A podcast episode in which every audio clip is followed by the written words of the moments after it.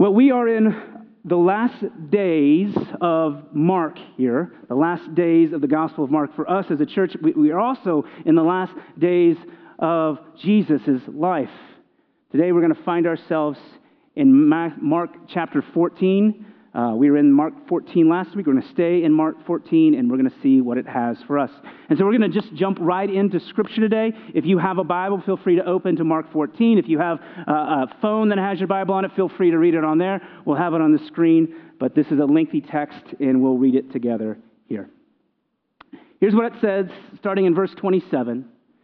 Jesus says, You will all fall away, Jesus told them, for it is written, I will strike the sheep and the sheep will be scattered. But after I have risen, I will go ahead of you into the Galilee. Peter declared, Even if all fall away, I will not. Truly I tell you, Jesus answered, Today, yes, tonight, before the rooster crows twice, you yourself will disown me three times. But Peter insisted emphatically, Even if I have to die with you, I will never disown you. And all the others said the same. They went to a place called Gethsemane, and Jesus said to his disciples, Sit here while I pray. He took Peter, James, and John along with him, and he began to be deeply distressed and troubled. My soul is overwhelmed with sorrow to the point of death, he said to them. Stay here and keep watch. Going a little farther, he fell to the ground and prayed that if it possible, the hour might pass from him. Abba, Father, he said, everything is possible for you. Take this cup from me, yet not what I will, but what you will. And then he returned to his disciples and found them sleeping. Simon, he said to Peter, are you asleep? Couldn't you keep watch for an hour? Watch and pray so that you will not fall into temptation. The spirit is willing, but the flesh is weak. Once more he went away and prayed the same thing. When he came back, he found them sleeping because their eyes were heavy. They did not know what to say. And returning the third time, he said to them, Are you still sleeping and resting? Enough. The hour has come. Look, the Son of Man is delivered into the hands of sinners. Rise, let us go. Here comes my betrayer. And just as he was speaking, Judas, one of the twelve, appeared. With him was a crowd of armed with swords and clubs, sent from the chief priest, the teachers of the law, and the elders. Now the betrayer had arranged a signal with them. The one I kiss is the man. Arrest him and lead him away under guard. Going at once to Jesus, Judas said, Rabbi, and kissed him. The men seized Jesus and arrested him. Then one of the, those standing near drew his sword and struck the servant of the high priest, cutting off his ear. Am I leading a rebellion? said Jesus. That you have to come out with swords and clubs to capture me. Every day I was with you teaching in the temple courts, and you did not arrest me. But the scriptures must be fulfilled. And then everyone deserted him and fled. A young man wearing nothing but a linen garment was following Jesus.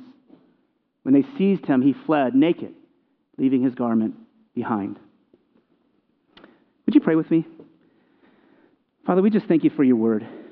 God, will you just use your word today to move in our lives, that you might help us to see where we fall short, and that we would see in this text your glory. And so, God, be uh, with me today. Let me be your mouthpiece of truth and just move in our time today. In Jesus' name, amen. I know that there are many people in this world that, that look at the Bible and they say that's not true. There's no way that can be true. And they look at scriptures and they don't see them as divinely inspired or without error. People can speculate that the pages of the Bible are just this, or is this just fantastical document in which people over time have thrown things into it to make it more, more impressive? And maybe there are some of you in this room that hold a belief that's similar to that. That maybe you don't see these scriptures as divine, but maybe you just see them as a good way to live life. But they're not actually true. That maybe there's honor and goodness in this, but it certainly isn't a document that one would radically align their life with. And so, before we go into depth on this text today, I just want to show you, I want to notice just a few things within this piece of Scripture that I hope will create some doubt within your head that you might seek out the Lord in the Scripture and try to understand the, the true nature of what the Bible is. Uh, one of the things that I want you to notice and point out to you, and maybe you've already noticed it, was the, the last few verses that we read in this story the last kind of segment that we read about this young man wearing a garment, a linen garment, and someone came to grab him and they must have missed him, and all they got was his garment. And the Word of God records that there is this young man naked, streaking in the midst of the passages of Jesus heading to the cross. Now, some have speculated that this is just kind of face value what it is. It's just a guy, uh, a young man following Jesus who gets frightened as he's arrested, and they flee and they try to grab him, but miss. Some think that this is the beloved disciple John. Others think that this is Mark himself trying to write himself into his own gospel. Uh, the truth is, we really don't know, and I don't really think it matters that we know. But one thing that we know for sure from the author of Mark is that Mark's aim in writing this gospel is to convince the world that Jesus Christ was literally God in flesh, that he came to live a perfect life, to atone for our sins on the cross, and to give us new life in his resurrection. And so that is the main thrust of what Mark is trying to do in his gospel. And so, why would it be true that Mark would come down to write this thing, to write this story about cross, Christ, and he would say to himself, Hey, you know what this story needs? A streaker. That's what this story needs. It needs a naked guy in it. That's going to help deceive the world. No, that's, that's silly. That's not what Mark is doing here. The story does nothing to compel the narrative of Christ going to the cross. Doesn't do anything to compel the nature of Jesus as the Messiah. It just doesn't fit. And that is precisely why it's important to us. That is precisely why it's important to us. This compels to us the person in Mark is just trying to say, hey, this happened. He's not trying to embellish the truth or inflate the truth. The naked guy was just there, and Mark wrote about it. He's just relaying the information. There's a feeling of authenticity to this. You wouldn't put that in there if you were going to try to convey to the world a story about a man named Jesus who is the Son of God. That does nothing for your narrative. This has everything to do with Mark reporting the events just as they happened. And even then, we look at Mark in the way that he writes. Mark, a human being, does not compel a story of the disciples, this group of men, in a good light at all. He does not speak well of his own kind, especially Peter. And that's interesting because Mark is essentially writing the account of Peter's life, his observations of Jesus. Mark is known as Peter's gospel. And so Mark is not writing well of Peter in this, and we'll see that he compels him in some ways to be foolish. I mean, if you're going to deceive people, wouldn't you want to be remembered well down the line? Would you write of yourself in such foolish ways for posterity's sakes? No, Mark is just trying to write the details of the events. He's an eye, he's uh, talking about the eyewitness account. And if he's doing it in this section of Scripture, you can believe that he's doing it in every section of Scripture, especially in the resurrection. And if that is true, if he is just writing down the story of what happens, then it changes everything in our lives. And so today I, I, want to look in this scripture and I want us to notice a contrast. I want us to notice a contrast that Mark writes about amongst the disciples, the followers of Jesus, compared to the beauty of Christ. It is in the failure of these men that I want to spend our time with today before we get to the glory of God. Because I think that when we look into these stories, into this text, we come to understand a little bit better of why we fail and then why the cross and the resurrection is so important to us. So, these men in the scripture, the disciples, Peter, James, John, and the rest, these are uh, the epitome, the face of failure. They abandon Jesus in his darkest hour. They have leaned into their own fears, their own self interest. They are self preserving. They disappoint him at every turn. And the easy thing to do would be to look in these scriptures and say, How could they? In the light of what they have seen, in the light of what they have known, three years in the presence of God, Jesus, the full radiance, you would think that they would have a perfect obedience, perfect in service to the Lord, but they are not. And the reason they are not has nothing to do with Jesus as a leader, but everything to do with them as a human. Has everything to do with them being human of the flesh in a natural bent towards selfishness.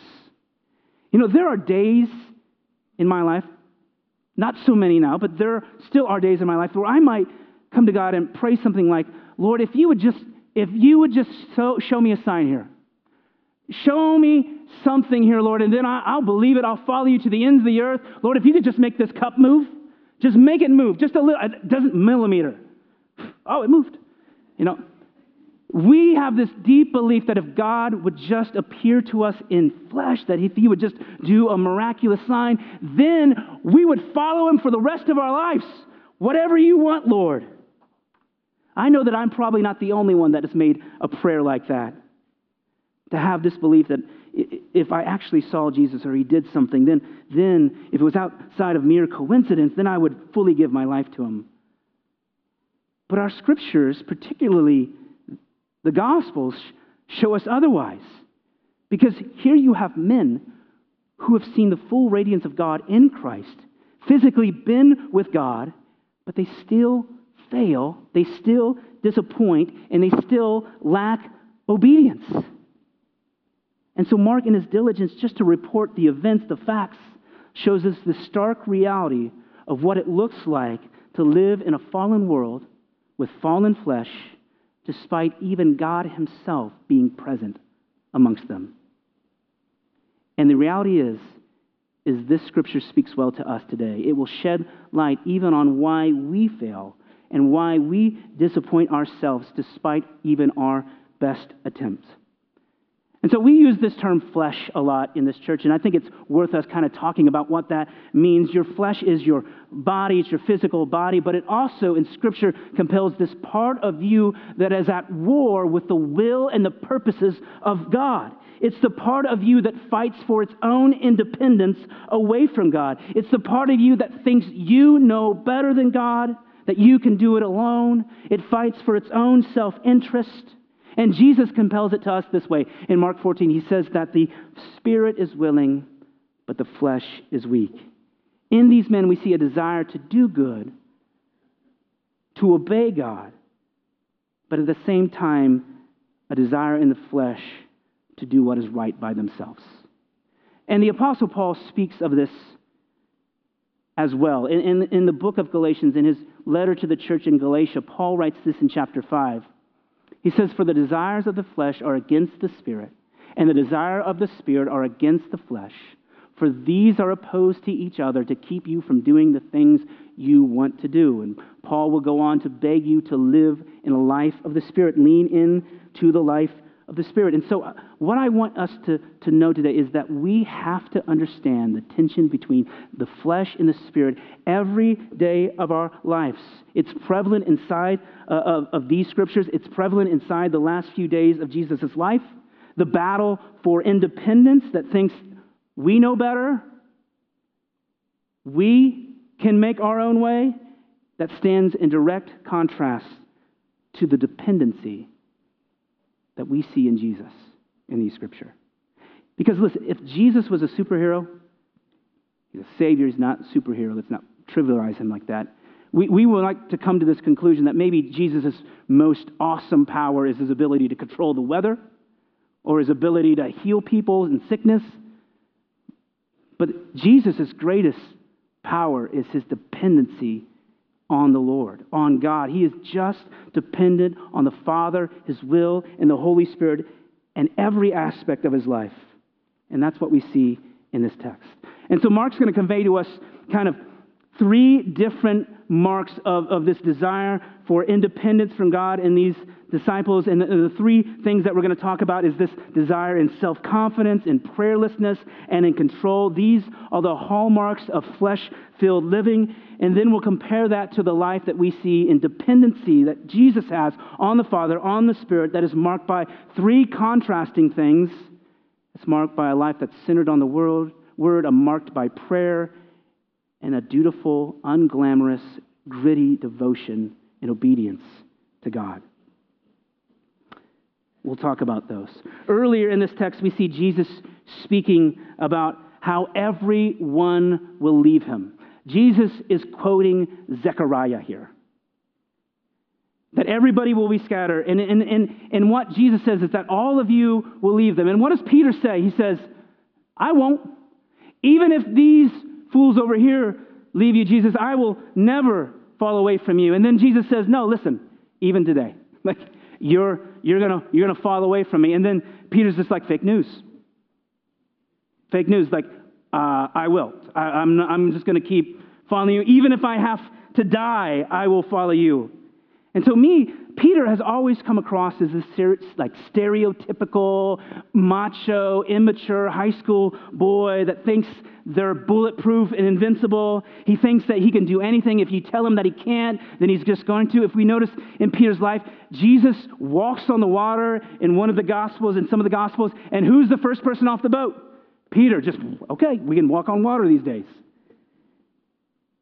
Peter just has this bulletproof spirit, but what do we see at the end of this text? He does, he leaves. He falls away. You know, it's easy to say when we're in the living room, or we're easy to say in our minds that we'll do something, but it's immensely harder when life comes at you, isn't it? And what makes this self confidence so dangerous is that it's rooted primarily in pride. And we know from a word that God hates pride, He opposes pride. If we look into the Word of God, if we look at Jesus, particularly in the Sermon on the Mount, what does He say is true of people that follow Him? It is for the meek, the poor in spirit, that those who are first in the kingdom of God are the ones who deny themselves, count others more important than them, who pick up their cross and carry it daily. It is an absolute emptying of oneself into to dependency on God. To know that I can't do this without you. And what self confidence makes us want to do is think that I can rightly fix my life through my own effort, that I can navigate my life through my own fruition. Self confidence leads us to bid for our own independence from God. The second thing that we notice in these men, in this passion of the flesh, as we'll call it, is that inside of this intimate prayer meeting that we see in this text, where Jesus calls the big three, uh, Peter, James, and John, on three occasions, Jesus goes off and prays and asks them to keep watch and pray for him. And each time that Jesus comes back, he finds them asleep. Like they can't even pray. They can't even stay awake and pray for Jesus in literally what are the last few moments that they will have with him together. They fall asleep. One of the things that I've kind of realized in this job is like, like it's hard to get people to come together and pray. Like it's hard to get people to come to, to prayer meetings. People don't really want to come. And look, I get it. Sometimes I have to force myself to be at those things. And so, what is it about prayer that makes it so challenging? Why is sleep almost always a better option than prayer? I think you can picture it like this. If you think about the game rock, paper, scissors, what makes that game work is that each entity has its own equal ability to win. Rock gets beat by paper, paper gets beat by scissors, scissors gets beat by rock. But if we think of like the triad of sleep, Netflix, and prayer, like Netflix seems to beat sleep. Sleep always beats prayer. What was prayer beat? Nothing. Prayer loses every time. So, what is it that makes prayer so hard for us? If we can look in this text and kind of look to see what it is with these disciples, I think we can picture and see it like this. These men don't have the urgency that Jesus has to pray. They have no belief that this is going to affect them. There's no urgency in their life to pray. There's no urgency to go in front of the Father. They don't share his burden. They're sort of clueless to what's going on. And the other reason that I think we struggle with prayer, is that maybe, maybe, just at the bottom of all of it, we don't actually believe that prayer works. And that, you know, maybe that makes you gasp, well, prayer works. But I would say our prayerlessness in action probably manifests out from our belief that it actually doesn't work. And so prayerlessness is always a bid for our own independence. It's always a bid that I can do in my life what I need to do. I can hide from God and do my own thing and not be dependent on Him. The third thing that we notice in this passion of the flesh is just this control. You know, what happens to you when a life crisis hits? What happens when you're hit in a moment in life where there are things that you can't handle? Uh, the first thing that we normally do is panic, and then we find a way to take control of the situation. And this is exactly what we see in this passage in Mark here that when things begin to go awry, panic and then control. Jesus is kissed by his betrayer Judas, who's one of the 12 disciples. He's taken up by these guards, and then one of the disciples lashes out in anger and chops off the ear of one of the servants uh, of these men. And who do you think that disciple is? Peter. John names names. John tells us it was Peter. And so here's the thing Peter should have known. Peter is not listening. Jesus has been telling them for a long time that the Son of Man is going to suffer. He literally, in this text, says, This is the day. Peter does not listen to him. But isn't this us? Isn't this us? That in moments in life when we're overwhelmed, we panic and just want to take control. We say, I've got to do something about this, rather than God help me. And so these are the things that are marked Uh, in the flesh, in the story self confidence, prayerlessness, and control. And listen, the disciples fail at every turn in them. They fail at every turn. And this story ends in one of the most heartbreaking, depressive scenes where the Word of God records that everyone fled Jesus. Everyone left him by himself. And so understand when you seek to live a life for God based upon your own power and your own ability in your flesh, you will get to a point where God will let you fail. That God will let you fail sometimes supremely. These men realize they are powerless and they are moved by fear. And then when we look at Jesus, we see something completely different. You know, as we, we talked about in this story, we, we see Jesus is just kind of led by Scripture. He quotes Zechariah. Anybody quote me a verse out of Zechariah? Jesus is just enamored with the Scriptures. He's just full of the Scriptures. He's so enveloped by the Scripture that he sees everything and everyone through its lens. It's what carries him, it's what helps him deliver out of temptation. The word says that Jesus gave himself to devotion and study of the scripture at a very young age. He's nourished by them. It's part of his power that sustains him. His knowledge of scripture leaves everyone astonished. All of his enemies, every opponent, every follower is amazed with the knowledge that Jesus has in scripture. And this is the first mark of a spirit filled life that we see in Jesus in his passion towards the cross. We see utter dependence on the Word of God, everything is informed with it. The second thing that we see is that a life that is lived by the Spirit, a life that honors Jesus, is one that's marked by prayer. And we've talked about this already. And I'm not going to go into great detail about this, but do you notice the words of Jesus here? They're not flashy or long winded, but what they are are honest. This is a son talking to his father. He's being transparent in his heart about his struggle, about his emotions, about where he's at. This is a great picture of what it looks like for you and I to pray. We don't have to have extravagant prayers, we just have to be honest with God where we're at. What I think is fascinating in this text, in this particular text, is that Jesus does not want to go through what's, what in, what's in front of him. He is in agony with about what is going to happen in the next day. But he's still willing to face it, even though he doesn't feel like that. He doesn't feel like doing it, but he's still willing to do it. And I say that because a lot of Christians think that your feelings are a gauge on what God's will is. That if I feel something, it must be God leading me there.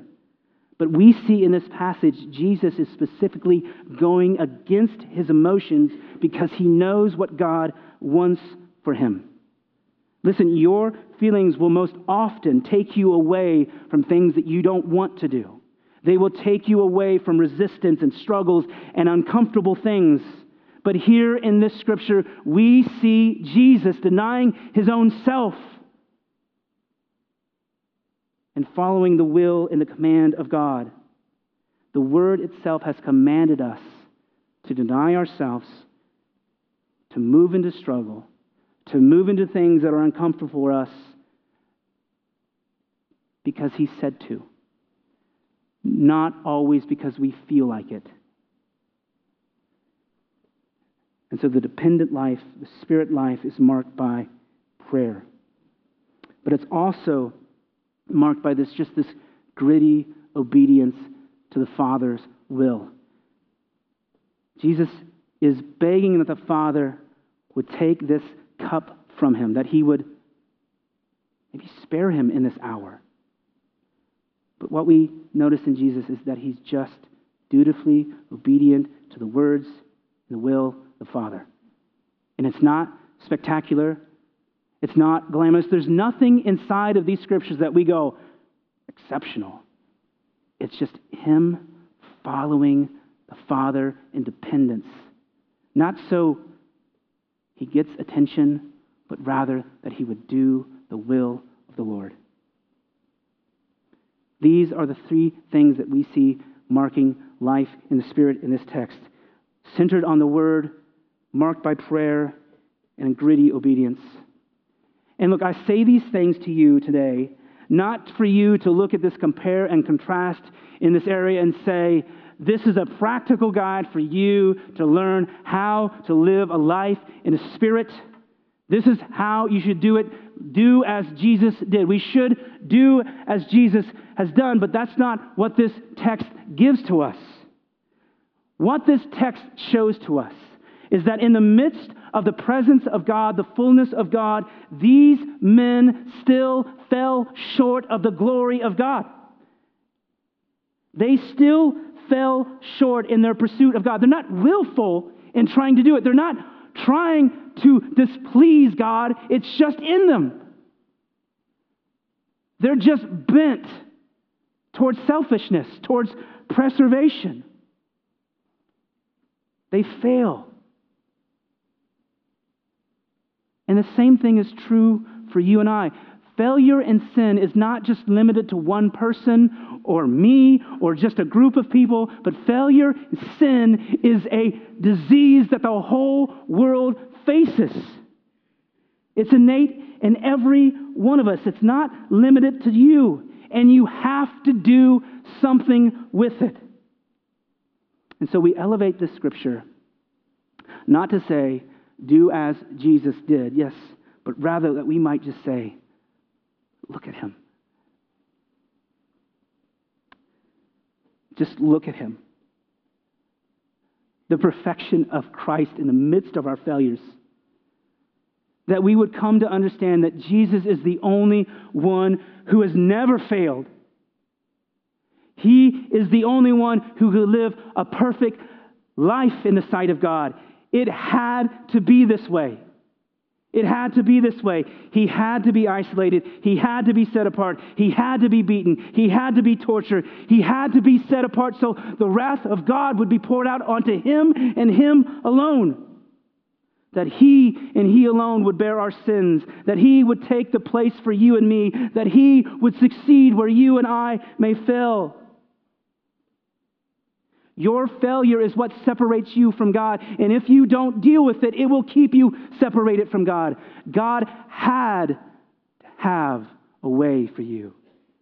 And the beautiful thing about all of this is that when we look at this scripture and we see the failings of these men, we will notice the failings of ourselves in them. And the great hope of this story is that in the next day, on the way to where he's going, on the cross. The hope that we have is because of that cross, all of our failure and all of our sin are wiped away. And so let us look to him, not for practical guide, but just look at him. I mean, look at him in Gethsemane.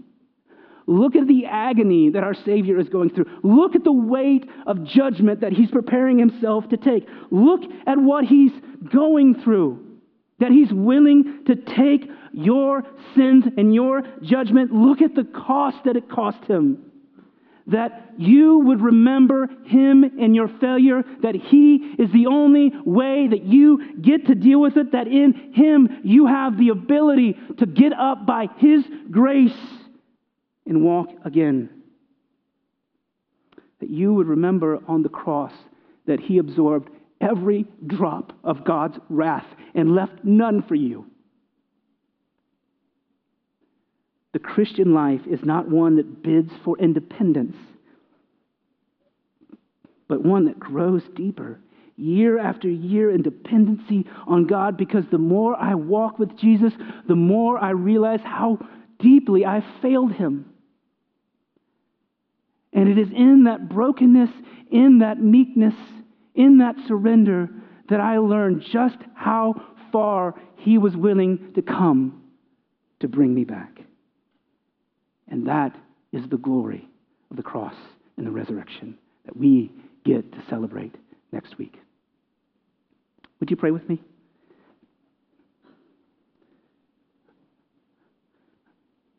Father, we just come to you today and we thank you for the way that your word just presses on our heart. We thank you for the way that you give us life through this living book.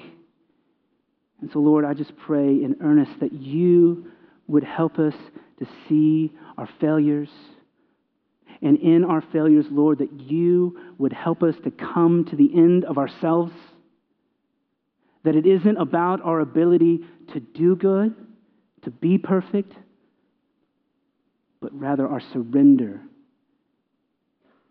to you because you have done for us what we can never do.